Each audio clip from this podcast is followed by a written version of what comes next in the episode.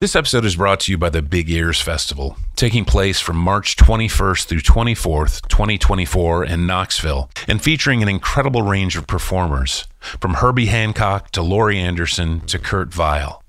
BigEarsFestival.org. This episode is brought to you by Atomic Books. Atomic is an independent bookstore full of objects made of paper, vinyl, plastic, and various other actual materials at the edge of time specializing in literary comics, small press, art books, and great regional beer at 8 Bar in the back of the store. Come to 3620 Falls Road in Hampden or go to atomicbooks.com. Atomic Books, literary finds for mutated minds. So I think that yeah, this this this album and other albums made me realize that like there's really a main idea when you're listening to a song. It's like uh, I try to listen to it not like a musician, but just like a person that doesn't know anything about the science of music.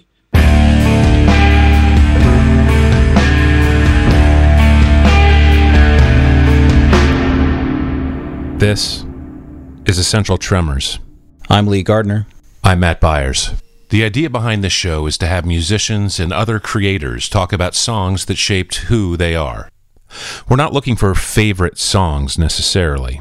We're also not looking for songs that they'd choose to take with them if they were stranded on a desert island.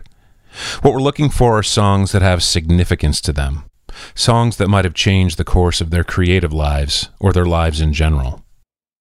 They said to get up, get out, and get something. If you broke, they gon' treat you like you nothing. I check my credit card bill, it hit the max again. I'm at the union for musicians and they taxing him. Matter of fact, they won't even let me in the door. How the toast of the town living like he poor. Nowadays, really hard to make an honest living. And I ain't even got a plan, all I got is rhythm. While the rose petals still fall. Waiting for the call for a lighter thing. It's time to write a thing. I'm sitting in my room, trying to light the gloom. I gotta write a thing. Hate to sound as though I'm complaining. Born in Seattle, Washington in 1982. Oberlin Conservatory trained jazz musician Kassa Overall has collaborated with numerous musical luminaries, including Vijay Iyer, Ravi Coltrane, Das Racist, and Yoko Ono. Described by fellow drummer Terri Lyne Carrington as a, quote, preeminent style bender and blender, successfully juxtaposing genres through his production expertise and use of melodic and harmonic forms that deftly integrate the new with the old. Overall will perform at the Big Ears Festival in Knoxville, Tennessee in March of 2024. I'm sitting in my room, trying to light the gloom. The first song Overall chose as being formative for him was But Not For Me by Ahmad Jamal.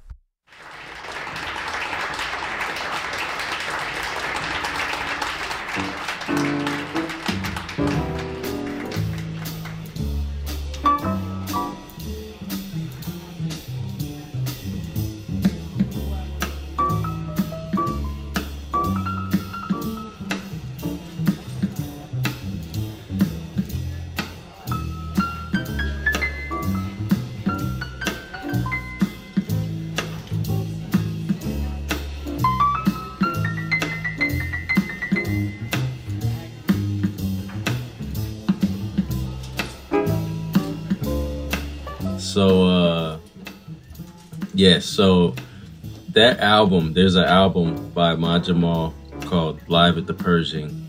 It's a live record. And it's said to have been influential on Miles Davis's approach to uh you know, minimalism or simplicity or the, the cool school or however you want to look at it. But um what I learned about music mainly from that first song being a huge influence is the connection between playing the drums and uh, production or hip hop production specifically. because when it comes to making beats or producing, there's a certain amount of space you have to leave for the front person, you know, for the rapper. And there's also, you have to be very intricate about when you add a new sound or a feel or bring in this or that. It's like this very meticulous kind of approach. And once I really dove deep into But Not For Me and that album as a whole, I learned that like people have been doing that before MPC 2000s existed and before, you know what I'm saying? like, like the whole idea of like, uh, crafting or producing a performance just from the drum set, you know, whether you're playing brushes or playing the cymbal really light and doing the, you know, crash, doing a crash cymbal on the Adam to four after like three choruses in this very specific spot. You know, that was kind of what I took away from that that song and it changed the way I played drums and it also informed the way I produced and I think it kind of just made a connection for me, you know.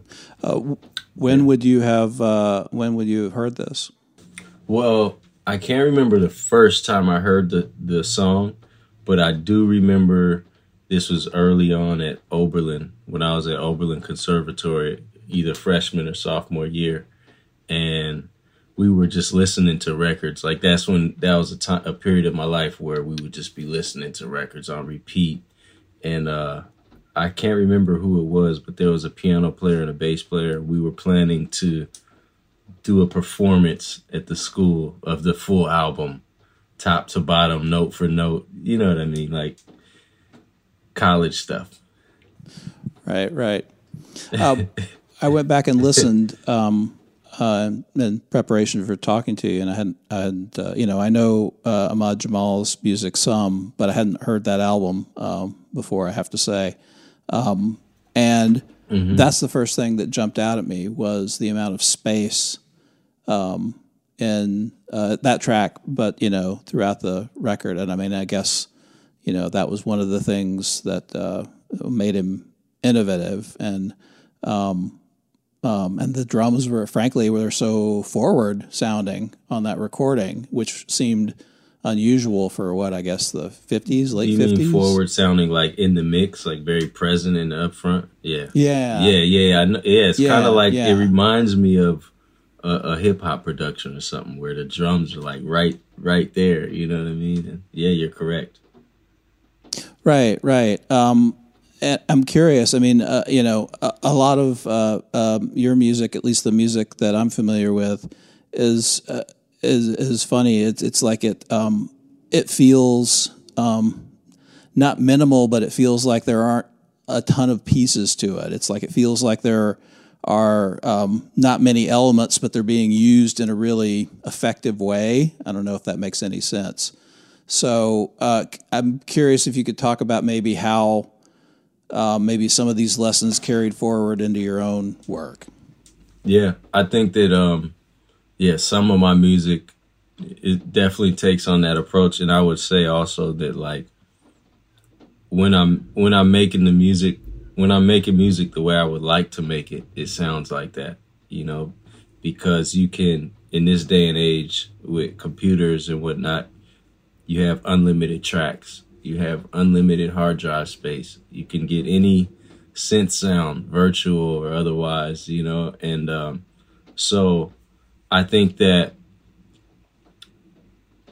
yeah, this this this album and other albums made me realize that like there's really a main idea when you're listening to a song. It's like uh I try to listen to it not like a musician, but just like a person that doesn't know anything about the science and technical of music, they're not going like, oh, that's the bass and that's the drum and that's the hi hat and that's the, you know what I mean? It's just this one thing. They like this thing. And so um, when I'm making music, I try to turn a certain part of my brain off and be able to analyze it as such. So it's like, what's the idea? And like, what else needs to be there to confirm that idea or to what needs to be there to bounce off of so you can see this idea clearly. Um, a couple other elements to that. Um, you know, one of my main uh, influences or one of my main approaches to making music came from dealing with beat machines and sampler sequencers. So what that means is you could have a orchestra piece or you could have a a big band record or you could have something that's numerous pieces and you'll sample it and that becomes one sound right? And so you you have you have songs that you've made that may be like some kind of kick and snare some kind of sample and some lyrics you know and it's like four elements. But those four elements inside those four elements maybe many more elements but it's just the way you boil it down the way you cook it down so i think that um I try to hold on to that even when I'm dealing with more technology.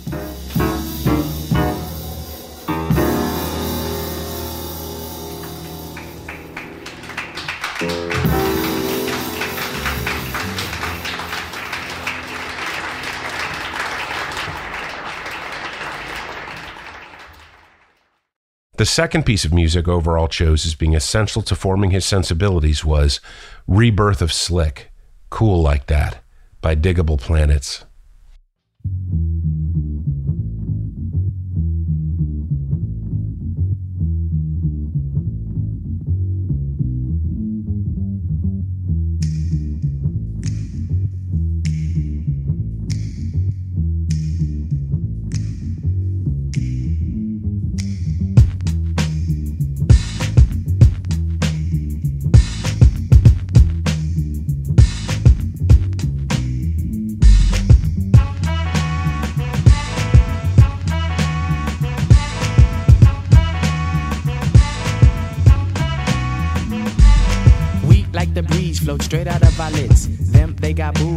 By Brooklyn kids. Okay, so um, I picked Rebirth of Slick by Digable Planets. Uh, this song and the album came out in 93. I believe it was in 93. Um, and it was highly influential on me as a musician.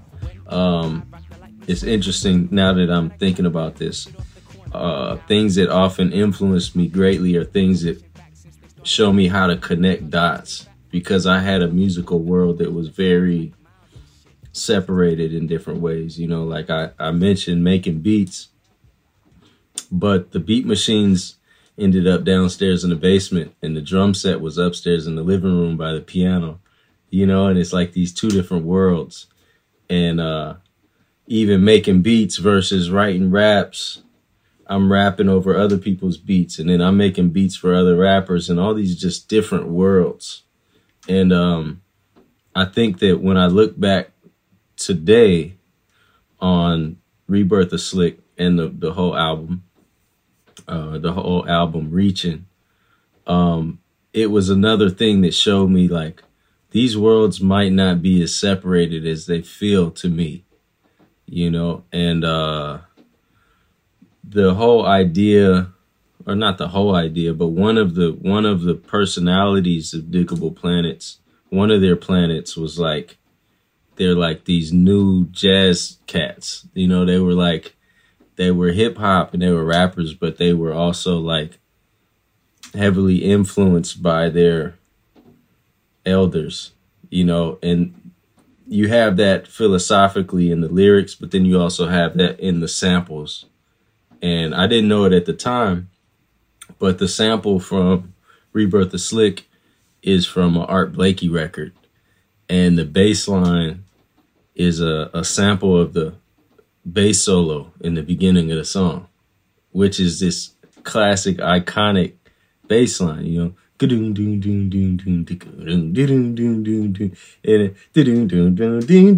it's like a, it's like that bass line. It was like it was the sound of the of the city in that era when that when that song took over. It was like it felt like it was brand new right then. But that was from a Art Blakey record from the 80s or the 70s. It might have been the 80s. And um, so I used to try to play along to it on the drums. I try, and I would learn the pattern, but I couldn't make it feel like how it feels. You know, I couldn't make it. I didn't have that kind of pocket, you know, and uh, and so it was just one of those things. And then you know, when I put out my first record, uh, in 2019, or my first record in this kind of iteration of the kind of music I'm making, I look back on that album and I realized that like what I'm making now probably wouldn't exist if I hadn't discovered that way back then because it was almost like the beginning of the idea of like how can we mix these these uh, different forms, art forms, and how can we mix them in ways that hasn't been mixed already? You know, what are the other connector cables besides the ones that have already been extremely um, studied or, or ran through, you know. So, yeah. And uh, also, I, I've been touring and playing with Digable Planets this year too, so they're definitely on my mind, and I can play that beat now. um, I'm curious. Did you have you learned anything from working with them that like illuminated that uh, record or that track that uh, you know surprised you? So much, man. I mean, I yeah, there's there's things about that track and the album and the production overall that I've been wondering about my whole life that now I know. You know what I mean? And uh you know, like a lot of that is kind of like not that it's like secrets or private information, but it's like it's stuff that you learn when you're trying to learn how to perform it, you know? And um so I was fortunate. I have been fortunate enough to, to spend time with Ishmael Butler, who is also known as Butterfly, and who was the primary producer on most of that music. So I got to learn about like how how he approached making those beats. You know what I mean? And whether you know whether it's break beats or this or that and this and, that. and I would just ask him a lot of questions, and he would he would he would be pretty straight up with me, you know, and uh not only that, like we try to figure out ways to approach performance differently. So um I put drum triggers on the kick drum and the snare drum and we figured we went and found the same kicks from the records and chopped them up and used some used some of the technology of today in order to like do some of those things that you know you you might not be able to do in the past and uh yeah, it's been amazing. I mean, I learned a lot. It also talking with him also his uh what's the word? It like it verified some of the things that I was already feeling about producing and making music. You know what I mean? Because I'm a drummer, but I'm also a band leader, right? And so I spend a lot of time trying to figure out how to perform live in a way that still keeps in mind the original music. So a lot of that is dynamics, how hard you're hitting the crash cymbals versus the kick and the snare, and just kind of basic. This is kind of stuff that great musicians have been mastering for years, but it's something that I'm still over and over having to learn and relearn. And so hanging out with him, I guess what I'm saying is hanging out with him I realized I wasn't the only person that thought like that as a as a producer performer, you know, because he's saying the same thing, like, "Yo, the ride cymbal is should be quiet, you know, it's kick and snare, like keep it hip hop and blah blah blah blah blah." So yeah, in the in the moment, I guess you know, I guess I would put it like this: in the moment,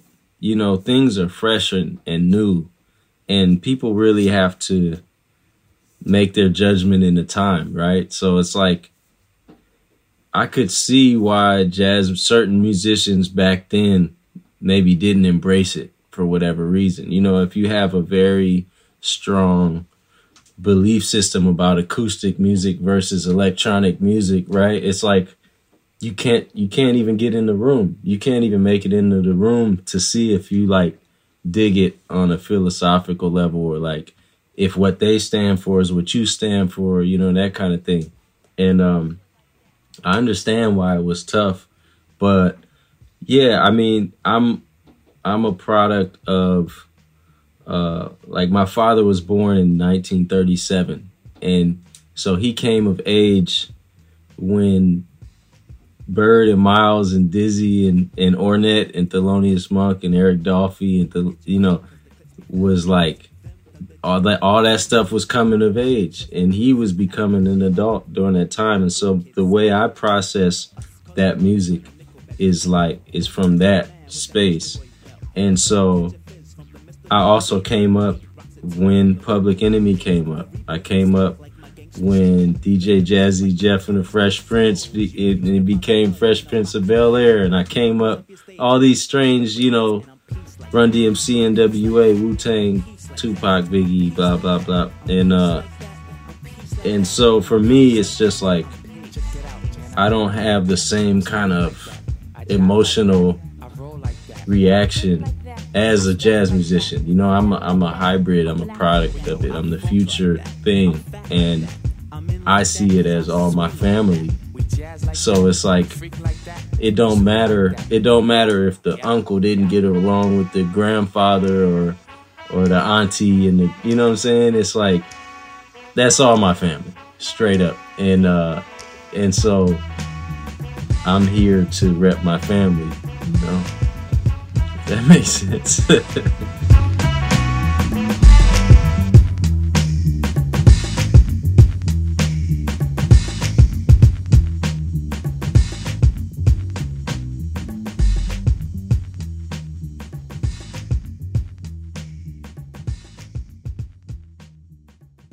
Beyond Video is a volunteer run video library in Baltimore. Basically, an old school video rental store reimagined with a 21st century nonprofit twist. Beyond offers nearly 30,000 titles from every region, era, and genre of cinema on DVD, Blu ray, and VHS, a collection created by crowdsourcing disc donations from movie lovers like you.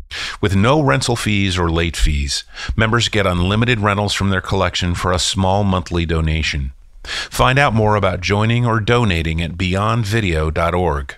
Or when in Baltimore, visit Beyond at 2545 North Howard Street. And for a limited time, new members who mention Essential Tremors when signing up will get an extra month for free.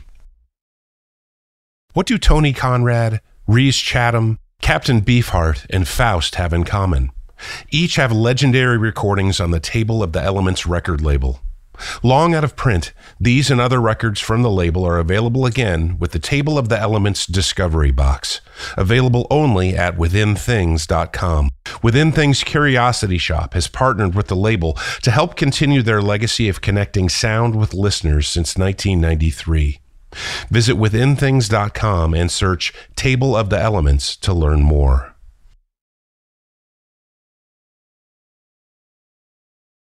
The final piece of music Overall chose as being essential to forming his sensibilities was Resolution by John Coltrane.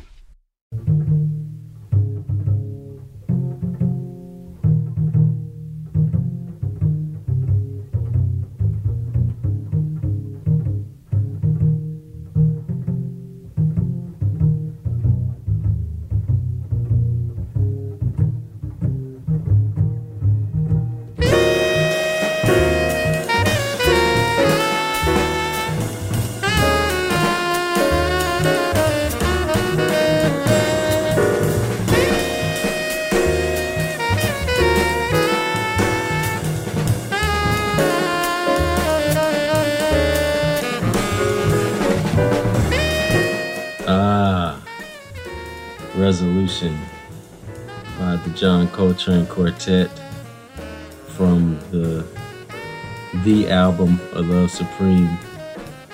Um,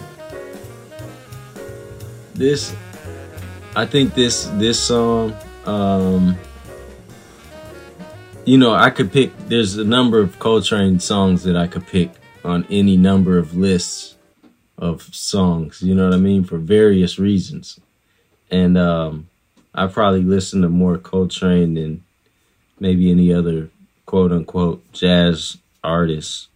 Um, but this song specifically is more of like a, a spiritual influence, like more of like a coming of age as a spirit. Uh, like it was like the song, it, it even on the Love Supreme, the album A Love Supreme, it was the song where this is the song where it got deep. You know what I mean? Where it's like where it's like it feels like some kind of battle. Feels like something is it's a uh it's some big serious movie and it's like the scene where you realize you got to do the thing that's never been done before, you know, like it's that kind of it's an epic, you know. And um so that song, you know, I've listened to this album most jazz musicians have had periods where they've listened to this album on repeat for weeks or months or days.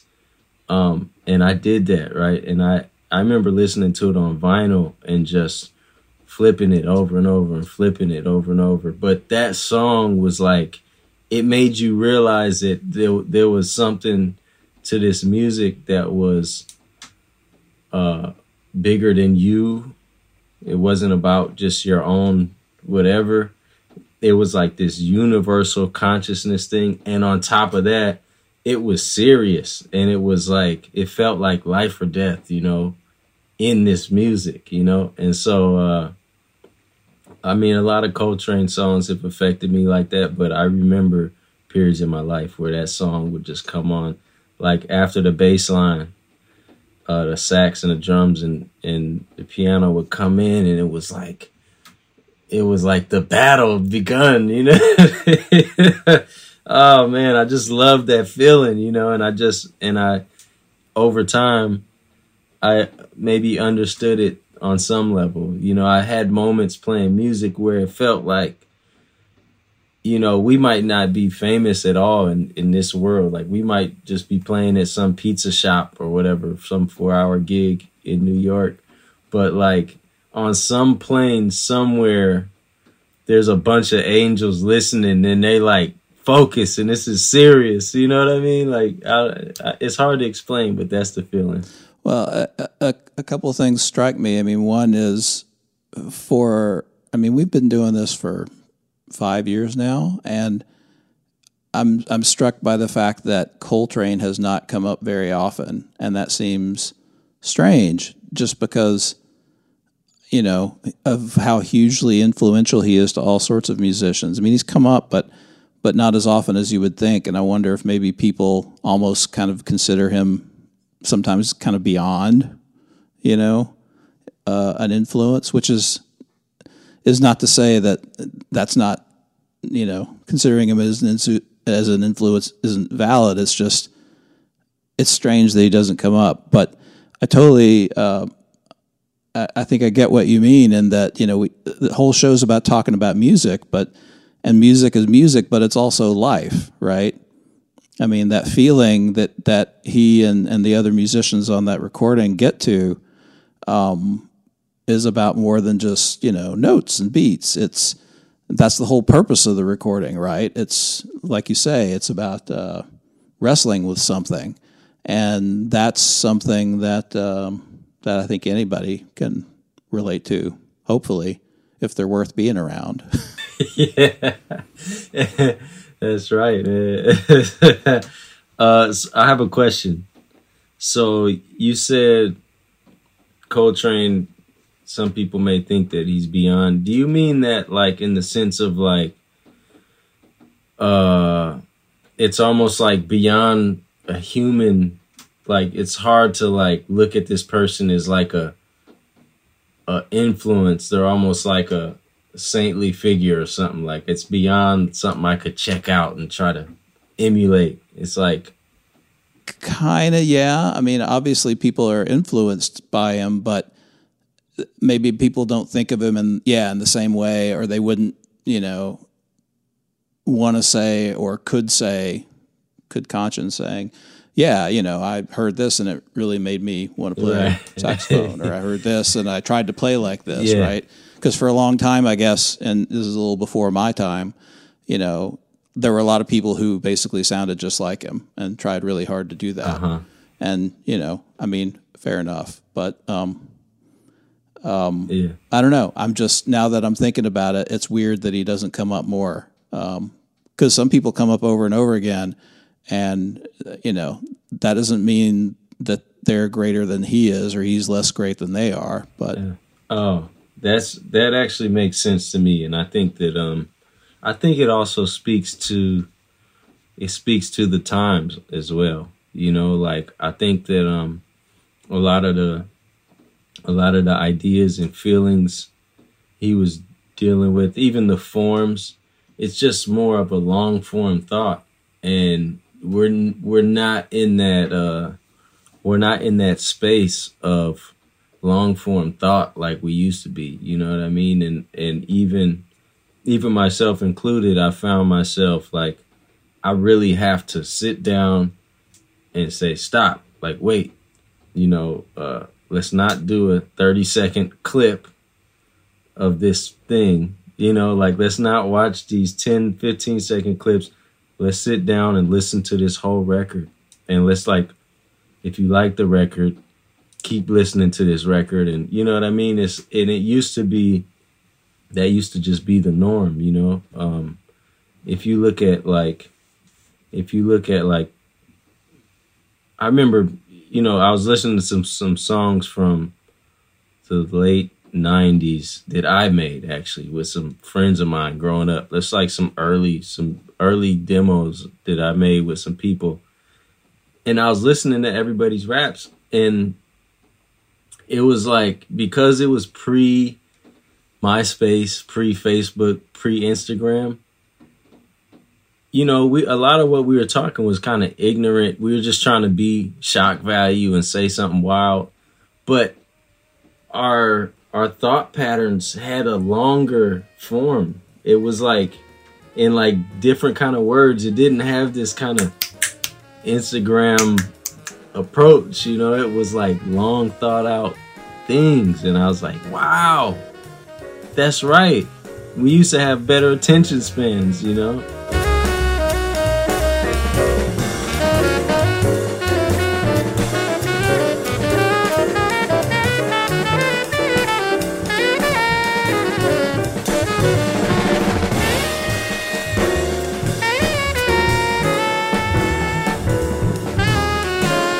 This has been Essential Tremors. Essential Tremors is produced by me, Matt Byars, and Lee Gardner. Essential Tremors is distributed by WYPR Baltimore. For more information about Essential Tremors, go to essentialpodcast.com. Thanks for listening.